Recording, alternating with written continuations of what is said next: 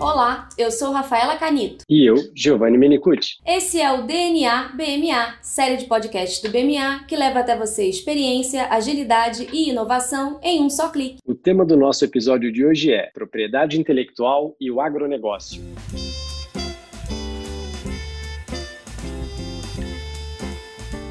Pode parecer inusitado para quem ouve isso pela primeira vez, mas a propriedade intelectual tem sim uma relação fundamental com o agronegócio, desempenhando um papel crucial de estímulo ao desenvolvimento de novas tecnologias e na sua adequada proteção, para assegurar o respeito de terceiros à sua propriedade. Esse papel é um dos elementos de incentivo à expansão do agronegócio, que cresce a cada ano em volume de produção e tem auxiliado no equilíbrio da balança comercial brasileira. Além da disputa acirrada com outros países produtores, a tarefa de colocar comida na mesa de centenas de milhares de pessoas tem demandado um investimento cada vez maior em tecnologia e inovação. Aqui no Brasil, além da nossa biodiversidade, temos uma legislação robusta de propriedade intelectual e centros de pesquisa de excelência, que são pilares fundamentais para o desenvolvimento do agro. No centro de todas essas discussões está a questão da propriedade intelectual, atuando como elo de segurança para o retorno de investimento e a segurança de relações jurídicas mantidas por múltiplos agentes. Para nos contar um pouco mais sobre essa relação entre agronegócio e propriedade intelectual, o DNA BMA convida Ana Cristina Miller, sócia do BMA e especialista no planejamento e na implementação de estratégias efetivas para a proteção de ativos de propriedade intelectual no Brasil e no exterior. Com expertise nas áreas química, biotecnológica e farmacêutica, Ana foi responsável pela área de patentes da Coordenação de Gestão Tecnológica da Fundação Oswaldo Cruz, Fiocruz. Possui doutorado em Tecnologia de Processos Químicos e Bioquímicos e pós-graduação em Gestão Empresarial e Tecnológica da Indústria Química, ambos pela Universidade Federal do Rio de Janeiro. É professora convidada da Escola de Química da Universidade Federal do Rio de Janeiro e co-coordenadora da Comissão de Patentes da Associação Brasileira de Propriedade Intelectual. Olá, Ana, tudo bom? Seja muito bem-vindo ao nosso podcast. É um prazer imenso receber você aqui hoje. Oi, Giovanni. Oi, Rafa. O prazer é meu por estar aqui com vocês hoje. Primeiro, pois a série de podcast do BMA é sempre uma ótima oportunidade para estar com experiências, e não menos importante, porque eu sou muito fã do trabalho de vocês e também pelo empenho e maestria com que vocês se dedicam a abordar e discutir temas tão variados e relevantes com criatividade e leveza. Muito obrigada pelo convite. É um prazer enorme mesmo. Ah, obrigada a você, Ana. Pra gente que é uma honra ter sua presença. Obrigada por ter topado o convite aqui com a gente. Aliás, uma coisa que eu gostaria de comentar é que, assim, fugindo ao senso comum, né, dos escritórios de advocacia, ao contrário do que muita gente pensa, você não é advogada, né? Você possui graduação em Engenharia Química pela Universidade Federal do Rio de Janeiro. É muito legal esse intercâmbio de áreas a gente trabalhar junto, é sempre um aprendizado.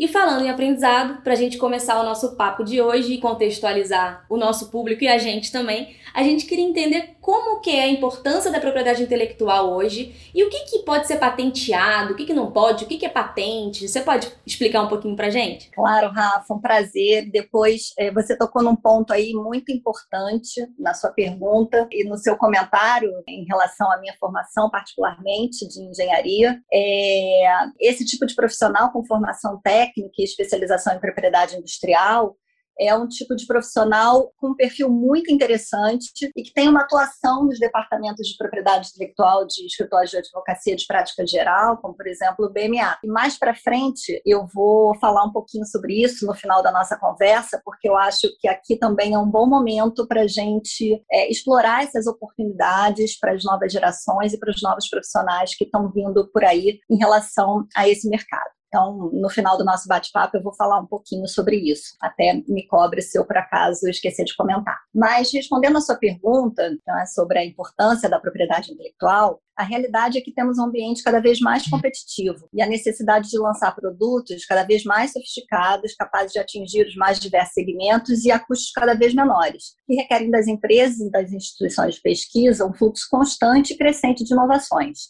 Ou seja, inovar é fundamental. Né? Não dá para uma empresa de tecnologia não inovar, não investir em pesquisa, desenvolvimento e inovação. E para as empresas intensivas em tecnologia, então, desconhecer as regras de propriedade intelectual pode significar estar fora das regras do jogo, né? ou, no mínimo, deixar de aproveitar adequadamente oportunidades de retorno sobre os investimentos feitos em, em PDI, né? pesquisa, desenvolvimento e inovação. E o sistema de, de, propriedade intelectual eficiente, ele é uma ferramenta importante para o desenvolvimento científico, tecnológico e econômico de um país. Entretanto, a gente sabe que tem outros aspectos que devem ser levados em consideração e precisam estar em sincronia, como, por exemplo, um sistema nacional de inovação, uma maior interação entre o meio acadêmico e empresarial, que é fundamental, o papel das agências de fomento, as políticas de incentivos fiscais às pequenas e médias empresas, o maior aporte de recursos para investimentos em ciência e tecnologia e visão comum de que a tecnologia é fator de competitividade, por exemplo. E quando a gente pensa em propriedade intelectual, ela pode ser entendida como um grande guarda-chuva, que engloba programas de computador, direitos autorais, variedades vegetais ou cultivares, como são chamadas, é, circuitos integrados e também os elementos de propriedade industrial. E dentro dessa caixinha que a gente chama, né, propriedade industrial, a gente tem então esses elementos de patentes, marcas, desenhos industriais e a repressão aos atos de concorrência desleal.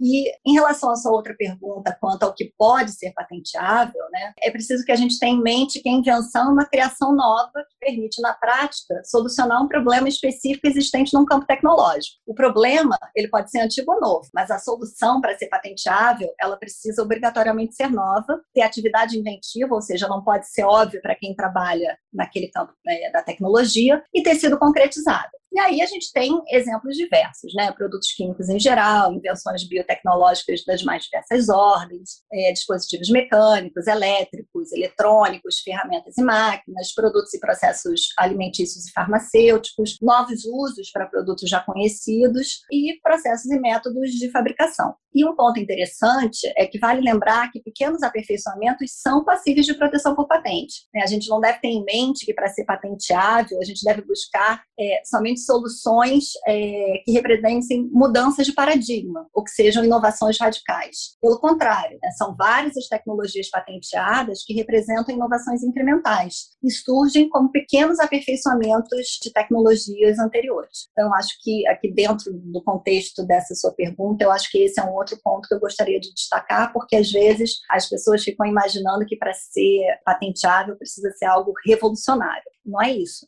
Né? Que a gente precisa é atender é, aos três requisitos básicos de patenteabilidade, que são novidade, ou seja, nada pode ter sido revelado sobre aquele desenvolvimento em qualquer território, sob qualquer forma oral, escrita ou uso antes da gente depositar o pedido de patente. Aquela tecnologia também não pode ser óbvia para quem trabalha naquele campo tecnológico e ela precisa ter aplicação industrial. Né? Mas isso não significa dizer, e muito diferentemente disso, que a, a, invenção precisa realmente ser uma mudança de paradigma. Tá? Então, acho que esse era o outro ponto que eu queria discutir aqui nessa, comentar em relação a essa sua pergunta. Ana, em várias das nossas conversas aqui no BMA, a gente comenta sobre como a propriedade intelectual acaba atuando como catalisador de oportunidades e fomento à pesquisa e inovação. Agora, olhando especificamente para o agro, conforme a gente falou na introdução desse episódio. É importante destacar que nós temos também, por exemplo, imensa riqueza em recursos genéticos, tecnologia de ponta, ambiente competitivo e uma excelência em pesquisa. Então, para dar a real dimensão do assunto e facilitar o entendimento dos nossos ouvintes, você pode exemplificar para a gente onde é que está presente essa participação da propriedade intelectual no agronegócio? Claro. Essa é uma pergunta bastante interessante, porque a propriedade intelectual ela é multidisciplinar, está presente no final do dia né, em diversas vertentes. Disponibilizar as tecnologias no mercado demanda um esforço adicional, né, e é um processo que envolve muitos riscos e incertezas. Assim, a possibilidade de proteção através dos mecanismos da propriedade intelectual é uma ferramenta importante para minimizar riscos e maximizar oportunidades de negócio. É, no final do dia, né, para as tecnologias relacionadas ao segmento agro, temos várias possibilidades em termos de proteção.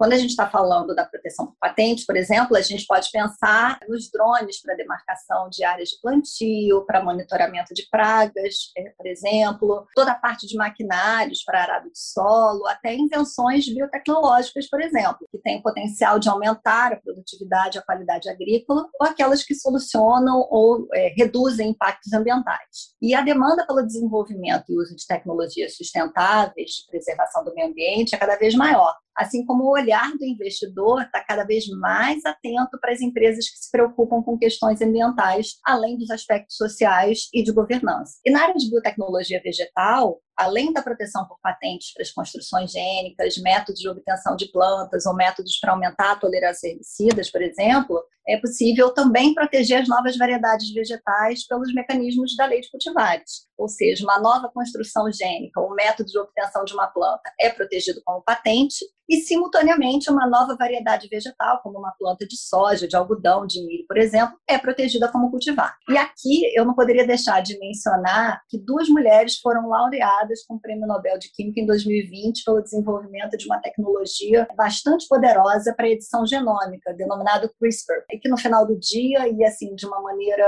bem simplificada, permite alterar o DNA de plantas, animais e micro-organismos com extrema precisão. Tá? É, essa tecnologia ela teve tem um impacto revolucionário na área de ciências da vida, incluindo a área vegetal, permitindo um rápido desenvolvimento de plantas resistentes a pragas e a secas, por exemplo. E só como curiosidade, né, diferentemente de outras pesquisas ganhadoras de prêmio Nobel, essa tecnologia foi desenvolvida há menos de 10 anos atrás, né, um espaço de tempo é, muito curto entre o desenvolvimento da tecnologia e a premiação. Né? E o Prêmio Nobel de 2020, então, ele evidencia a importância das mulheres na ciência. E também, ao mesmo tempo, traz à tona a percepção de que o número de mulheres ganhadoras do prêmio é ainda muito baixo. Né? Ele representa, em química, menos de 5% do total de, de laureadas. E se a gente for olhar para todos os segmentos de premiação, é, esse percentual é, não é superior a 10%, ou seja, continua realmente muito baixo. Né? E esses números certamente não refletem a realidade das pesquisadoras na área e mostram como é necessária a busca por maior representatividade e estímulo né, para a geração ou para geração é, das novas cientistas que vêm por aí. E além das oportunidades em termos de patenteamento, um outro ponto é, que vale mencionar também é diz respeito ao, aos tipos de serviço que efetivamente a gente pode é, oferecer né, em relação à parte de patente que envolve toda a elaboração né, de pedidos de patente robustos e com escopo de proteção adequado. E nesse momento é preciso estar atento para a existência de direitos de terceiros e que podem ser uma barreira para o lançamento de determinada tecnologia. Nesse momento, a realização de uma busca e análise de liberdade de exploração é recomendável antes mesmo de investir tempo e recursos no seu desenvolvimento. E eu diria ainda que, na verdade, é fundamental antes da colocação no mercado. Né? Então, assim, se a realização da busca de liberdade de exploração é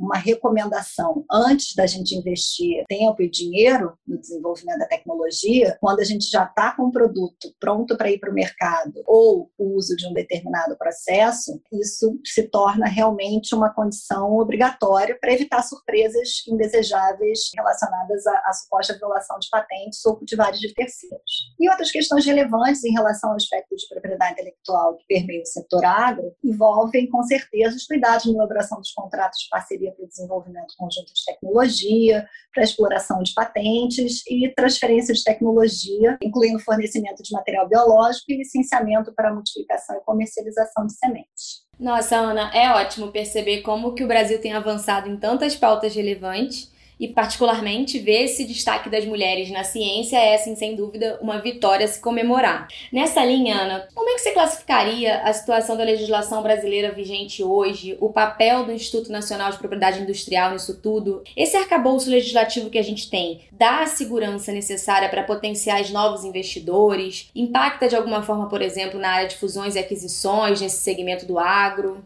Olha, Rafa, em linhas gerais, a gente tem uma legislação do ponto de vista da propriedade industrial bastante robusta e ainda atual né, alinhada com os principais tratados internacionais que regem o tema, que garante segurança jurídica adequada aos detentores de tecnologia para que eles continuem investindo no país e protegendo aqui o resultado das suas pesquisas. Então, no final do dia, eu posso afirmar que o respeito aos direitos de propriedade intelectual e as garantias para a manutenção da eficácia legal desses ativos é uma premissa básica aqui no Brasil, sim.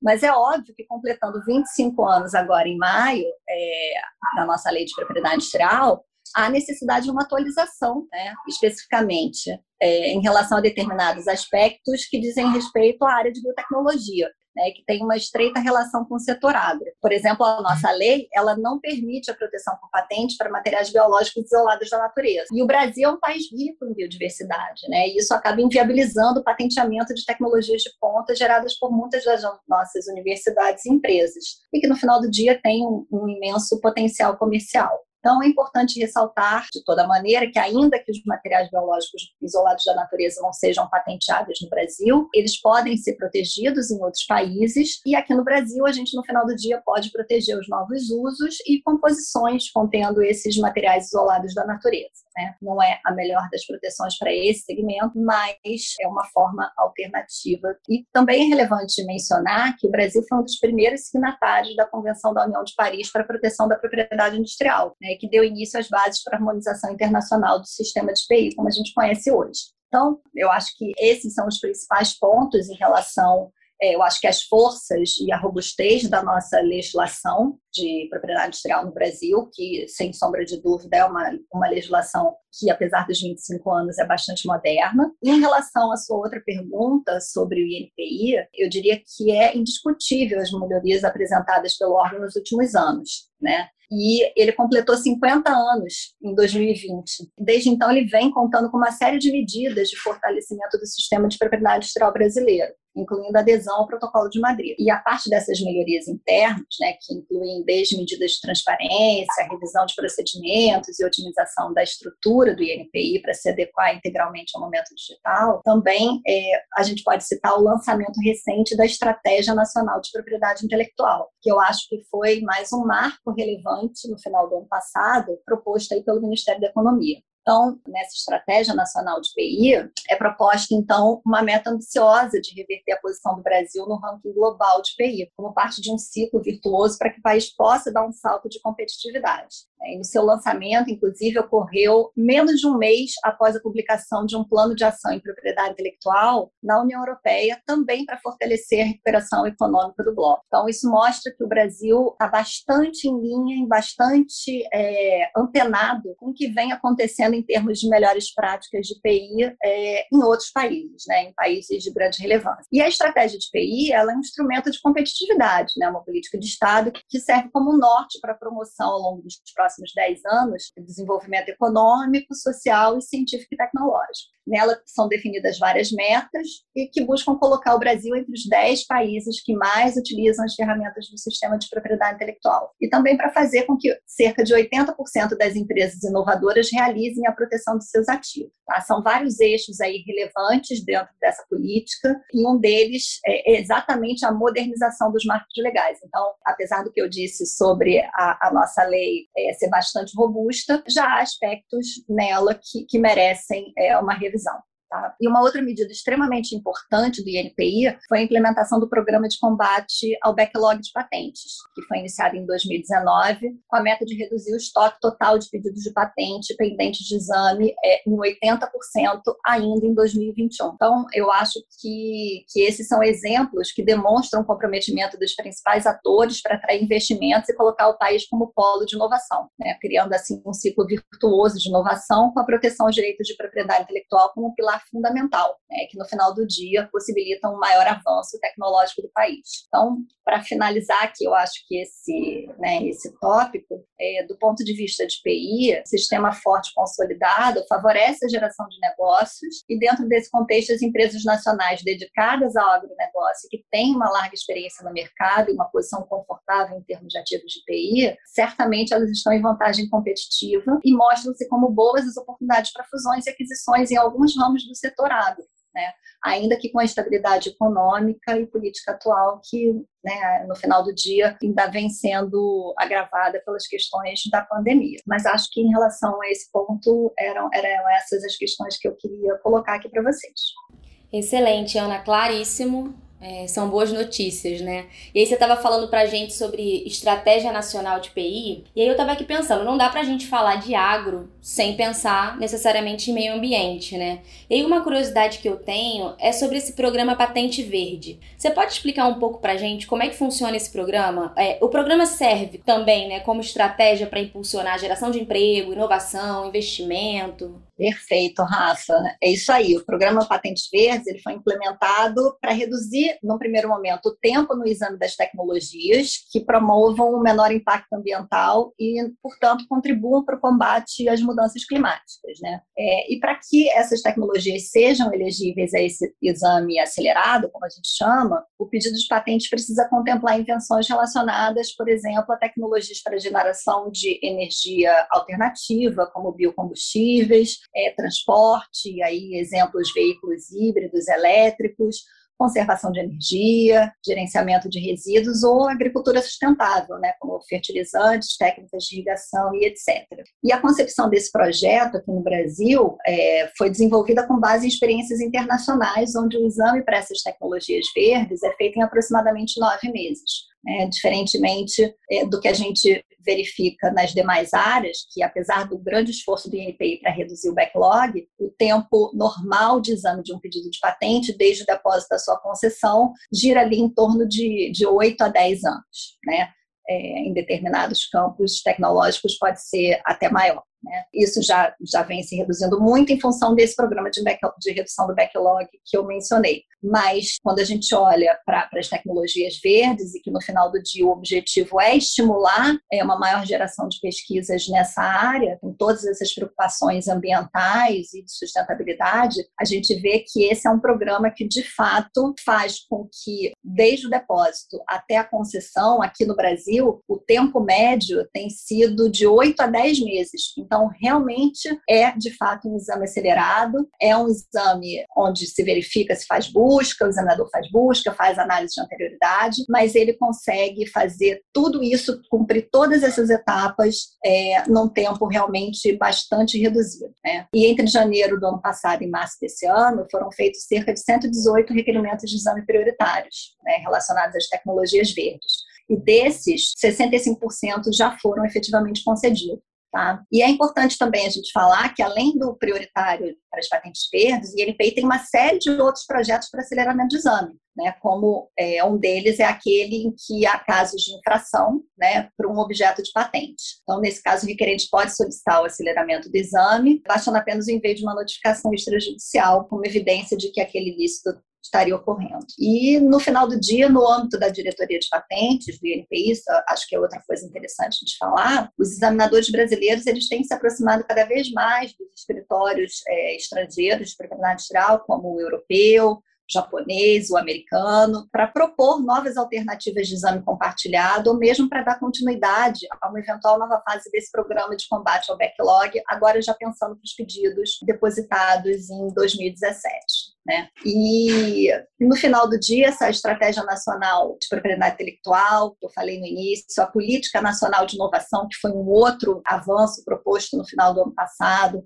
o plano de combate ao backlog de patentes, são alguns exemplos que demonstram o comprometimento dos principais atores né, para atrair investimentos e colocar o país como polo de inovação. Né? Assim, no final do dia, a gente consegue criar, então, um ciclo virtuoso de inovação com a proteção aos direitos de propriedade intelectual sendo um pilar fundamental. E um outro ponto que eu queria mencionar aqui, que eu acho que é, é assim, bastante emblemático, né, e que, muito embora a gente já esteja bem mais adiantado no Brasil em relação aos aspectos de propriedade intelectual, quando a gente se compara ainda com com outros mercados, como os Estados Unidos, a gente ainda percebe uma, uma diferença né, de atuação. Então, eu lembro bem quando o ex-presidente Obama fez seu discurso já alguns anos atrás, é, quando da aprovação da atual lei de patentes nos Estados Unidos, ele reforçou, ele fez questão de reforçar que as reformas na legislação de PI tiveram o objetivo de acelerar o processo de patenteamento, de forma a permitir que os empreendedores pudessem transformar uma invenção em inovação de forma mais ágil, e que as medidas implementadas elas seriam fundamentais para levar as invenções ao mercado com a velocidade necessária e gerar novos postos de trabalho. E outro ponto que ele ressaltou foi que a criatividade sempre foi um elemento elemento de diferenciação do povo americano e para garantir o crescimento econômico do país era necessário encorajar esse espírito. E eu acho que é exatamente com esse comentário que eu quero encerrar a resposta dessa pergunta, porque eu acho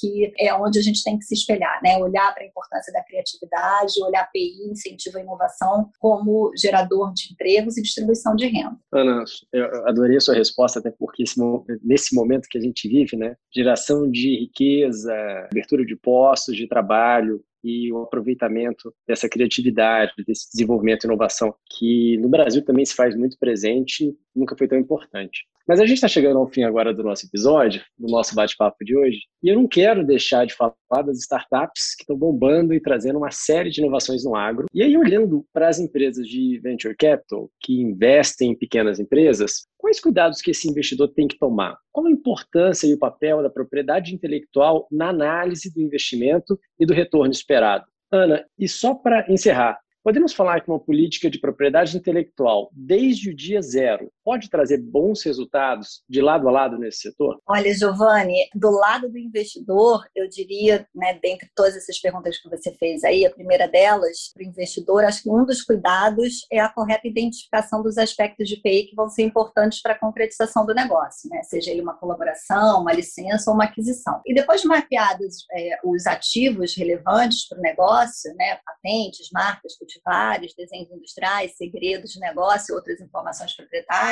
o passo seguinte é rastrear e confirmar a titularidade do ativo. Esse é um ponto bastante importante que o, o investidor deve estar atento, porque não necessariamente é aquele que se intitula né, titular de um direito, é, eventualmente pode ter passado durante a fase de desenvolvimento da tecnologia é, algum outro envolvido no desenvolvimento e que deveria estar ali mencionado como titular daquele direito também. Então, é, é, importante né, rastrear e confirmar a titularidade desse ativo, ou seja, qual é a prática da empresa, né, da, da startup, é, em relação aos seus empregados e consultores, todos têm acordos de, de confidencialidade assinado, tem é, contratos de trabalho com cláusulas de PI, não competição, houve algum tipo de fonte de financiamento externa para a geração do resultado esperado, porque isso no final do dia pode impactar na titularidade dos direitos.